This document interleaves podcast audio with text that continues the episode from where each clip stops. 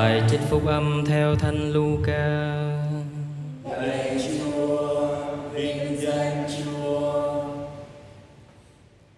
Ngày ấy Chúa Giêsu đang ngồi giảng, có cả những người biệt phái và tiến sĩ luật từ các làng mạc xứ Galilea, xứ Judea và Jerusalem đến nghe người và người dùng quyền lực của Thiên Chúa chữa nhiều người.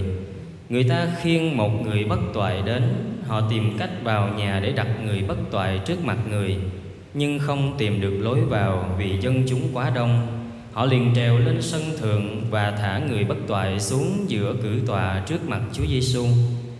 Thấy lòng tin của họ, người nói: Hỏi người kia, tội ngươi đã được tha.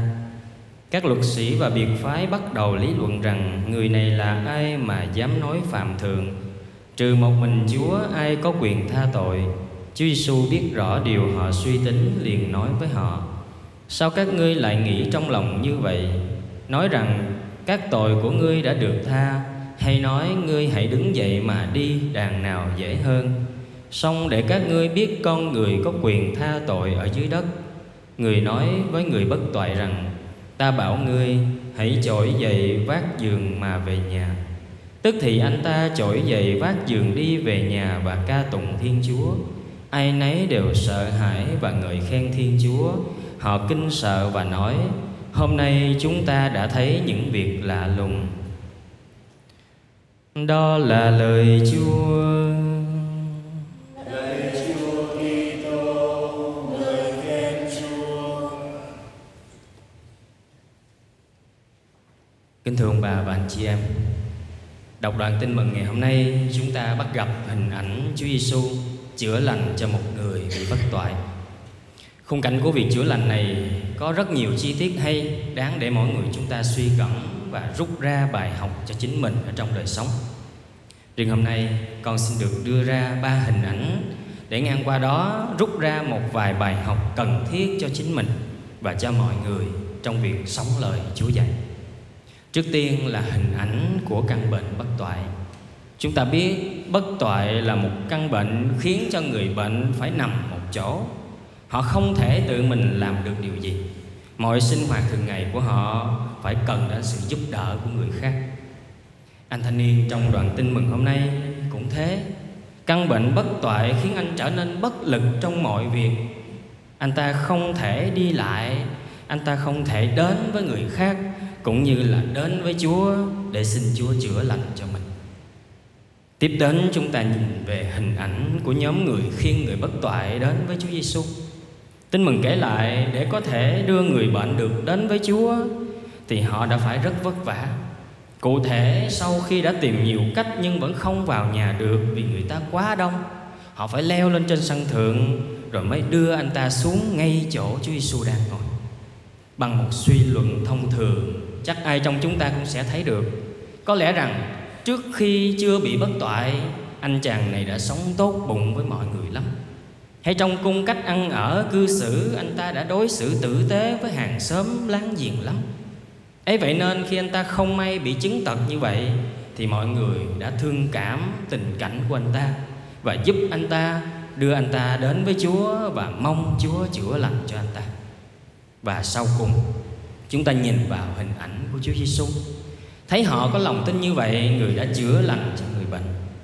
Như vậy Chúa đã thực hiện một phép lạ chữa lành cho người bị bất toại vì Chúa nhận thấy lòng tin của cả nhóm người xung quanh có mặt ngày hôm ấy, nhất là những người khiêng anh thanh niên đến với người, chứ không phải chỉ dựa vào đức tin cá nhân của người bất toại mà thôi.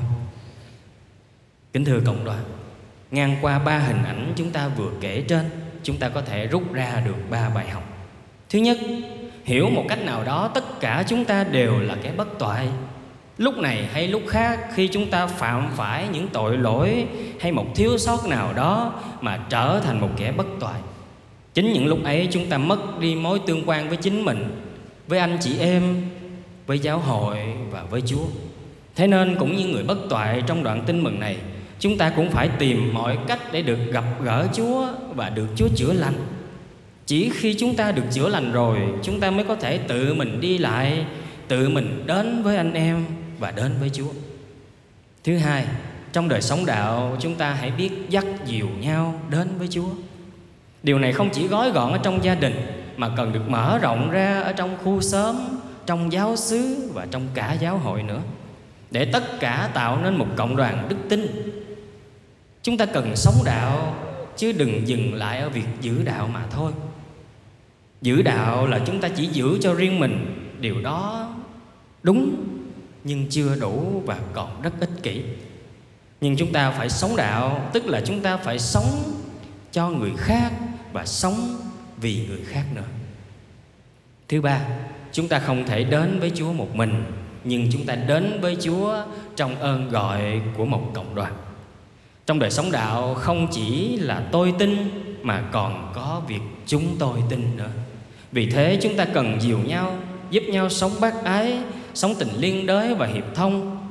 Hình ảnh đẹp nhất mà nhiều gia đình Việt vẫn hay làm, đó là mỗi buổi tối hay trước trước khi đi ngủ, hay buổi sáng trước khi thức dậy, cả nhà quay quần bên nhau để đọc kinh, cầu nguyện chung với nhau.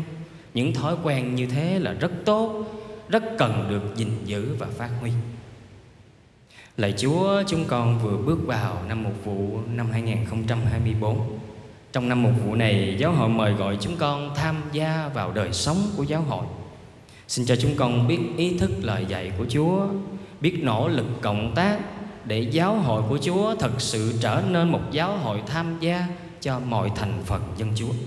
Xin, xin Chúa cũng đói thương chữa lành căn bệnh bất toại nơi tâm hồn của mỗi người chúng con. Để chúng con biết sống bác ái, sống liên đới và hiệp thông với nhau cách riêng trong thời gian của mùa vọng này. Có thế chúng con mới có thể dọn lòng một cách xứng hợp mà sẵn sàng đón Chúa ngự đến. Amen.